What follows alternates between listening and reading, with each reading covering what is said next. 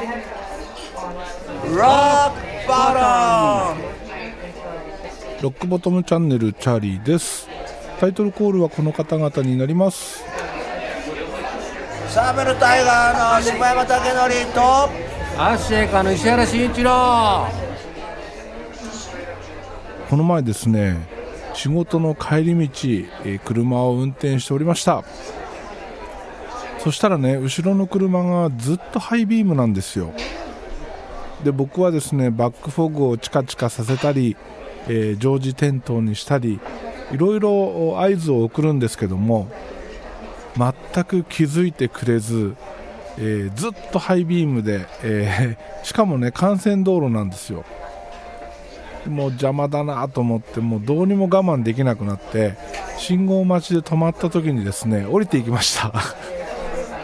突然ね、えー信号待ちで止まって前の車からでかい男が降りてきたらそりゃビビると思うんですけどその車の運転手多分ね40代ぐらいだと思うんですけど目も合わせてくれずずっとあっち向いたまま知らん顔してるんですよ。でね余計こっちはこうテンション上がるわけですよね。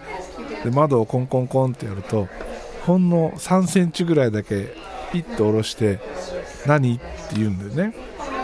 でお宅ずっとハイビームなんだけど眩しいんだけどって言うとえハイビーム？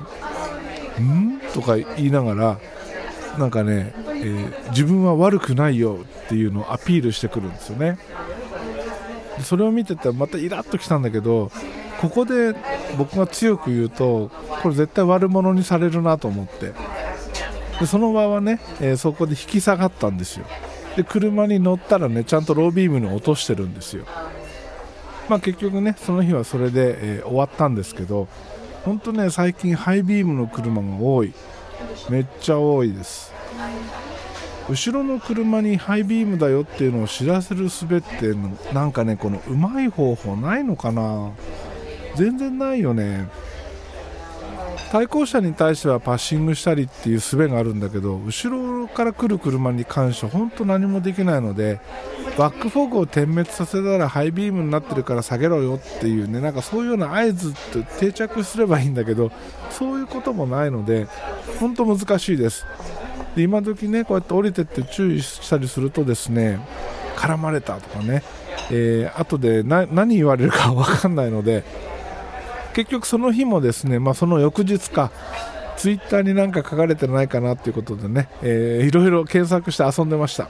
まあ何も書かれてなかったのでいいんですけど書かれてたとしてもね別に僕悪くないしね別に何も脅したりそんなことしてるわけじゃないし喧嘩売ってるわけでもないしハイビームになってるから下げろって注意しただけでね何も悪いことしてないんでいいんですけどまあそういうことがありました。そしてですねこの前ゲットしたハッピーハッキングキーボード HHKB ですね。今までプロフェッショナルハイブリッドタイプ S っていうものを使ってきてこのタイプ S っていうのは静音タイプのキーボードということで、えータイプノイズが、えーと抑えられたモデル。これに対してこの前ゲットしたのは通常のキータイプですね。タイプノイズがそれなりに大きなメカニカルキーボードということですね。特にその静音の処理をしていないものというねこれをゲットしたと。でどっちを使うかっていうのをね結構悩んでて、まあ、この前も話したように最初この通常のキータイプが届いた時にですねあれこんなじゃなかったぞ今までのイメージと違うぞっていうことですぐ片付けたっていう話をしたんですけど結局その後ですねやっぱりしばらく使ってみようということで、えーどうだろう。1週間ぐらいかな。使ってみて、えーこの結果が出ました。まあそんな大げさなものじゃないんだけどしばらくねこの通常のキータイプ使ってみるとですねやっぱりね打ちやすいんですよねこっちの方が。個人的にね。そしてもちろん音もこっちの方が気に入っております。でどうしたかというと 結局タイプ S の方をね、えー今日綺麗にキートップ1個ずつ外して、えー掃除してですね僕の場合キートップの掃除は無水エタノールでこう吹き吹きするっていうことをやるんですけどキートップ全部外してそうやって無水エタノールできれいに拭いて、えー、キーボードの側もきれいに拭いて、え、そして元箱に戻しました。まあまたねやっぱタイプ S 使おうっていう日が来るかもしれないのでこれはこれで残しておこうかなと思っております。僕のハッピーハッキングキーボード問題これにて一件落着でございます。で今使ってるモデルはですね墨色っていうね本当に墨のような艶消しの黒のモデルになります。めちゃかっこいいです。めっちゃかっこいいんですけど、まあ、白いモデル今まで使ってたタイプ S は白いモデルだったんだけどそっちはね可愛さがあったんですよ。でこの墨モデルはもうかっこいいクールな感じがしております。でこいつ墨色のボディ艶消しの黒のボディキートップにですね黒でキートップの印字がされてます。なのでほぼ見えません。これねこのかっこよさとのトレードオフだよね。しょっちゅうタイプミスをしております。なんですがまあこれも慣れかな慣れればどうにかなるかなっていうところでこれを今ねメインで使っております。しばらくはこいつをメインとしていくつもりでおります。そしてえー、ね、この1週間ほどめっちゃハマっておりましたグランツーリスモ7ついにですねフィナーレを迎えました。フィナーレっていうのは何かというと、まあ、要するにエンドロールが見られるエンドロールが流れるっていうことですね。一応このゲームのエンドロールを見るためにはこれをクリアしてくださいねっていうのがあるわけですよ。それをクリアしたというところになります。でこのフィナーレを迎えるにあたってのこの条件ですね。それは何かというところになるんですけどもこれはですねメニューブックっていう、まあ、いわゆるクエスト的なものがあります。それのナンバー39、えー、ワールド GT シリーズ選手権。このレースで総合順位3位以内で終わるということですね。もちろんこのメニューブックナンバー39に到達するまでね、えー、ずっとその決められた順位で、えー、各レースをクリアしていかなきゃいけない。っていうのを全てクリアするとフィナーレエンディングを迎えるというものになります。でねこの最後のワールド GT シリーズめっちゃ大変で何回トライしたかな。3回目ぐらいでようやくクリアできたのかな。フィナーレを迎えたからといってグランツーリスモ7終わりではありません。やることがたくさんあります。なんですがなぜかフィナーレを迎えてしまうと気分的にね終わった感があって今モチベーションがだだ下がりでございます。まあねその他に何をやるのかっていうことなんですけど例えばそうだな各ライセンスライセンスを取っていくんですけどそのライセンス試験を全てゴールドタイムで通過するとかね。それからワールドサーキットのサーキットエクスペリエンスっていうのがあってサーキット1周をいくつかのセクターに割られてるんですけどその各セクターごとに、えー、基準値タイムをクリアしていく。そして1周の基準タイムをクリアしていくと。これにもね、えー、ゴールドシルバーブロンズってあるんですけど各セクションそれから1周をゴールドでクリアするといいとかね。いろんなこのトライするものがあるんですよ。それからサーキットにしてもレースにしてもまだ出場していないレース。そのメニューブックに今まで出てこなかったサーキットとかね。そういうところはほとんど走ってないのでそういうまだクリアしてないレースがたくさんあります。そういうのをクリアしていくとか。本当やることは山のようにあるんですけどなんとなくね気分的にエンディングを迎えたらあもう終わったなっていう なんか達成感があって今全然やる気モードが出ません。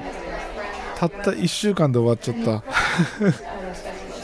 でねこいつ乗りたい車に乗ってもその車で、え、レースに出るっていうのがなかなかないんですよ。なぜかというと各レースごとに走れる車の条件があるんですよね。例えば国内のレースだと国産じゃないと出られませんとかえー、4区じゃないと出られません FR じゃないと出られません、えー、ミッドシップじゃないと出られませんとかね。そういったいろんな各サーキットのレースによっていろんな条件があるので自分のお気に入りの車1台で頑張るっていうことができないんですよ、まあ、それもねなんかいちいち面倒くさいな乗り換えるの面倒くさいなとか なんかなんだろうもうその面倒くさいな方向に気持ちがいってるのでぼちぼち終わりかなという気がしております。まあでもね、えー、十分楽しめたのでこれはこれで満足しております。短かったねグランツーリスモ7ハンコンハンドル買わなくて正解です。こんなの買ってたらね本当ね多分いや買わなきゃよかったっていうことにねなってます。もう目に見えてそうなってます。なので僕はこれからも買いません。というわけでなんか面白いネタないかなと思ったんですけどそう今あのめっちゃ好きな漫画ができまして漫画というかまあアニメを見始めてこれは面白いなっていうことで漫画もね買ってしまったものがあります。その漫画はですねその着せ替え人形は恋をする。略して「着せ恋」という漫画ですね。これめっちゃ面白いです。なんだろう。何がうん何が面白いって言われると難しいんだけどこの登場人物メインの登場人物2人います。男の子と女の子。男の子が友達のいない将来ひな人形を作る職に就きたいという子でもう1人女の子は学校の人気者でコスプレ好きっていうね。そのその子のコスプレ衣装をその男の子が作ることになったっていう話なんですけどこの女の子マリンちゃんっていうんですよね。北川マリンちゃん。めっちゃいい子なんですよ。めっちゃ面白いんですよ。ノリも最高なんですよ。もうね一気にマリンちゃんの大ファンになりましたおっさん。今まで冴えないヒロインの育て方のね、えー、めぐみちゃんエリリー詩羽先輩このこの三つどもえだったんですけどもうねあっさりこの3人を抜き去るほどの勢いでマリンちゃんが今ダントツトップでございます。おっさんキモいよね。いや自分でも思うんだけど。いやでもねマリンちゃんめっちゃ面白い。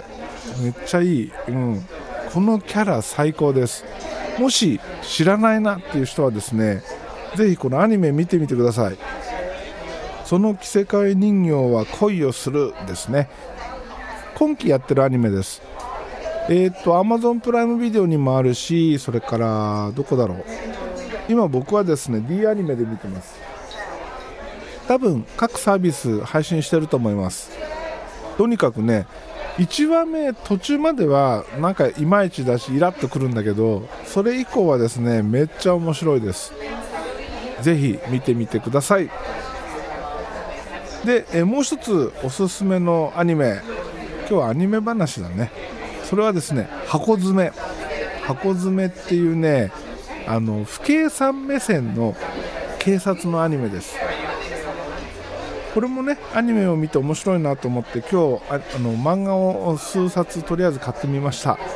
今それを読んでます。でアニメを見て漫画を買うじゃないですか。面白いなと思って。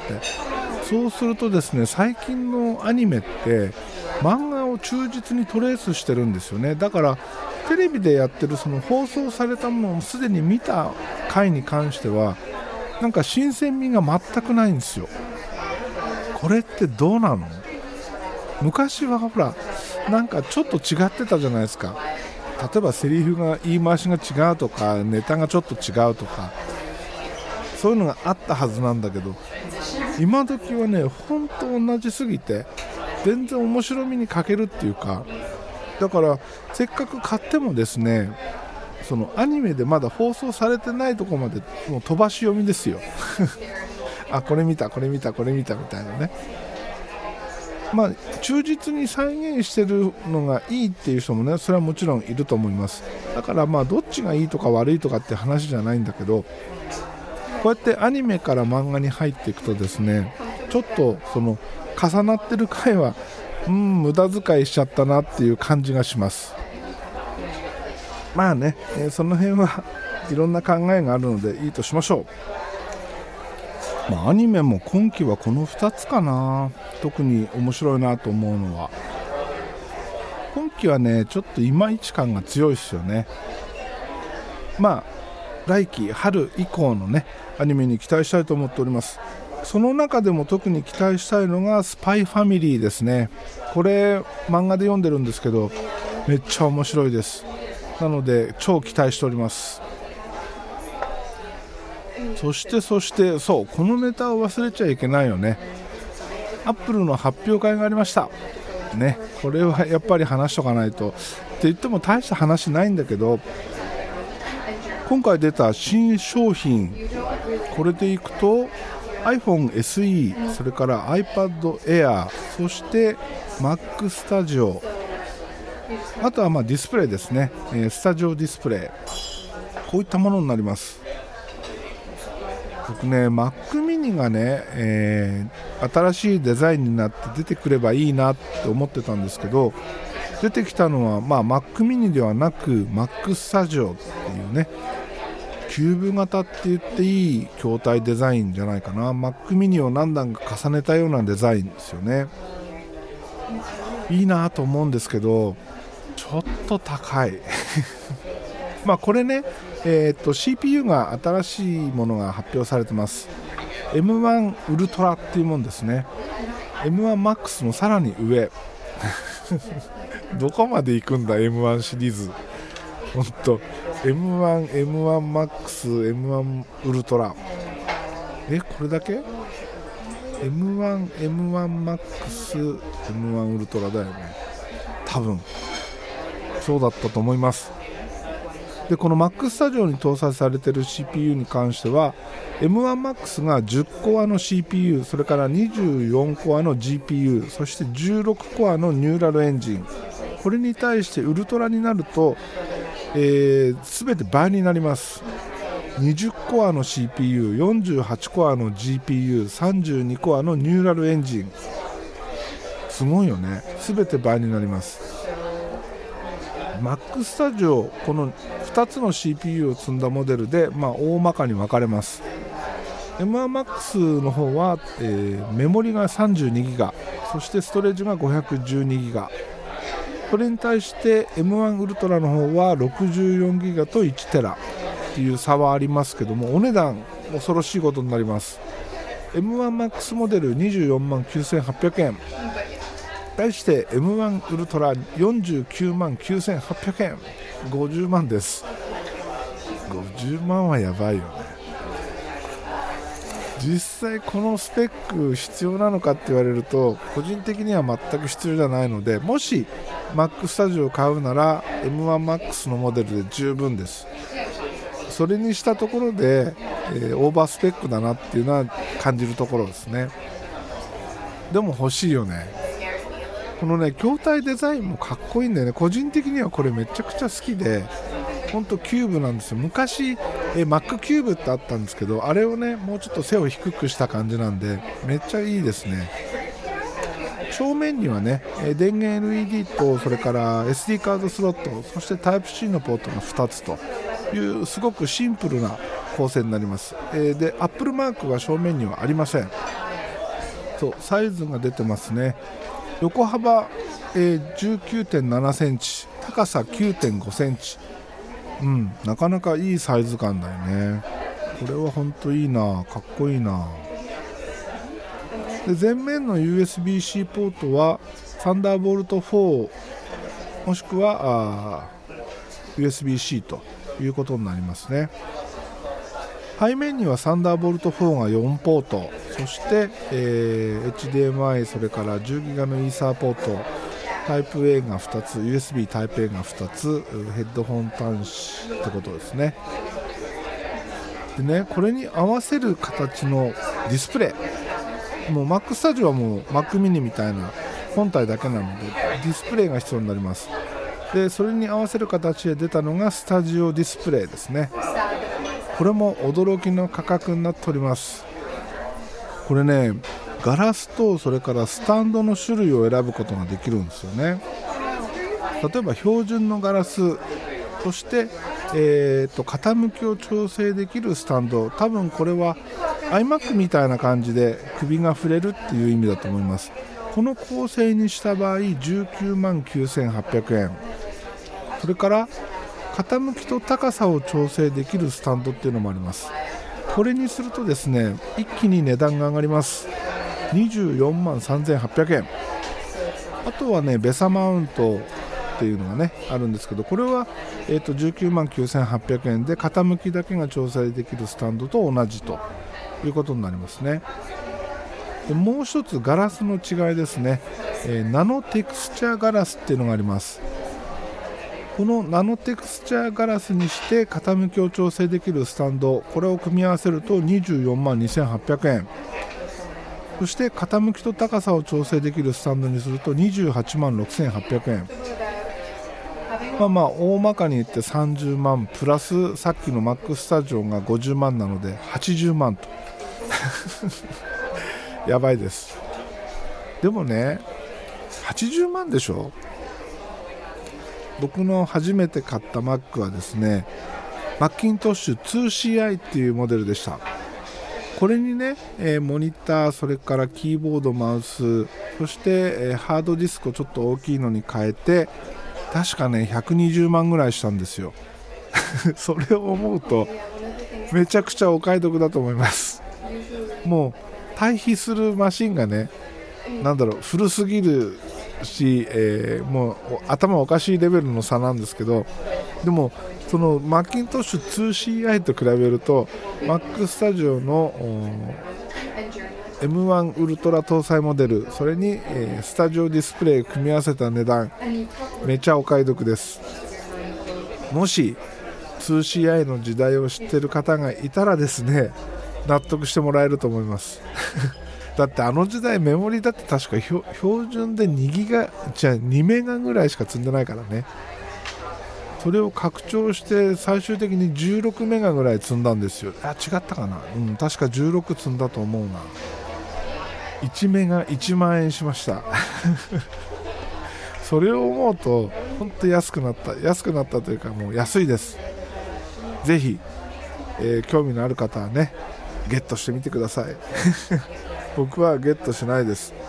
Mac mini がねモデルチェンジして、えー、新しくなるのを待ちたいと思います。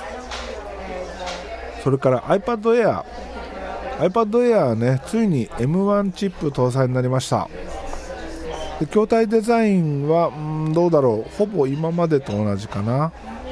で筐体カラーが増えた。増えたというかうん。5色になってますね。でもこれどうだろう MacPro iPad Pro との差別化っていう意味ではどこが違うんだろうね。あそっかディスプレイとか違うか。これはねちょっと興味あるんですよね。でも結局うん iPad Air 今も使ってますけど僕の使い方的に今の iPad Air で全く不満がないというかこれでも持て余してるなっていう気がするのでまあまあこのまま使い続けるでしょうね。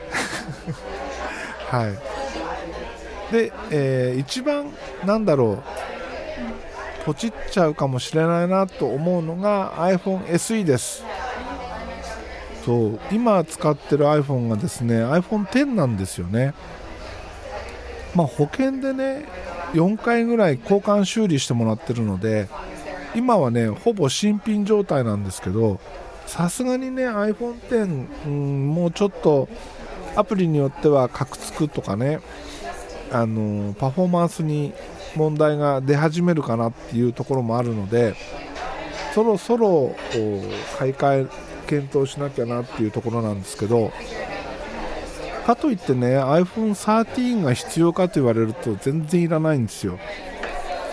僕の使い方的に iPhone を持つ理由は Apple Watch を使うからっていうところが大きくて基本的なことは iPad を使うので iPhone は本当にね何でもいいんですよ。外にいる時チラ見する程度の端末であればいいんですよね。だから iPhone SE でも何にも問題がないと。さらに今回の iPhone SE には A15 バイオニックが搭載されてます。iPhone13 と同じですね。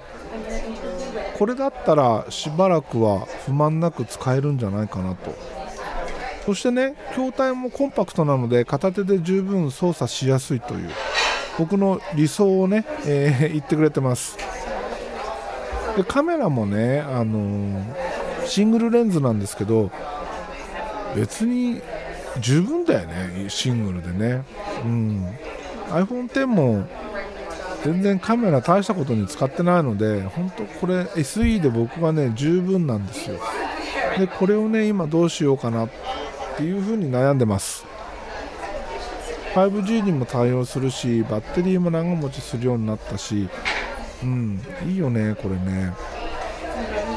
お値段、えー、5万7800円から。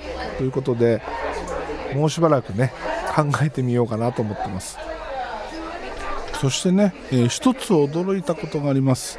今アップルのサイト見てるんですけどアップルウォッチのベルト僕のね気に入ってた色がなくなっております。イングリッシュラベンダーっていうね薄い紫これね気に入ってて、えー、ソロループとそれからブレイデッドソロループ同じ色をねそれぞれ買ったんですけどそれがねもうなくなっております。いやーブレイデッドソロループ買っといてよかったな。でその時に一緒に買ったマリーゴールドっていうね薄いオレンジこれもねなくなってます。その代わりネクタリンソロループっていうねちょっと濃いめのオレンジがかった色これがね新しく出てますね。これもポチっちゃおうかな。ブレーデッドソロループにはフラミンゴっていうねピンクのものも登場してます。そうだ。えー、とですね今月の末頃に大江戸に行くのでねその時にこのネクタリンソロループゲットしちゃおうかな。はい。いや本当ねアップルウォッチのバンドって気に入った時にもう買っとかないとすぐなくなっちゃうんでね。なんかどうでもいい全然興味のない色。どうでもいいっちゃ悪いんだけどそういう色はね結構残ってるんですけど残ってたりするんですけどあこの色いいなって思ったのはねすぐなくなるイメージなんですよ。このネクタリンソロループちょっといい色っぽいのでゲットしてみたいと思います。はい。というわけでねアップルからのもいろんなものが出ました。これ待ってたんだよっていうものがあった人いやーこれ出なかったのかって思って残念だった人いろんな人がいると思いますが今年もね多分たくさん新商品が出てくると思います。欲しいものが出るまでね我慢強く待ちましょう。はいというわけで今日はこの辺で終わります。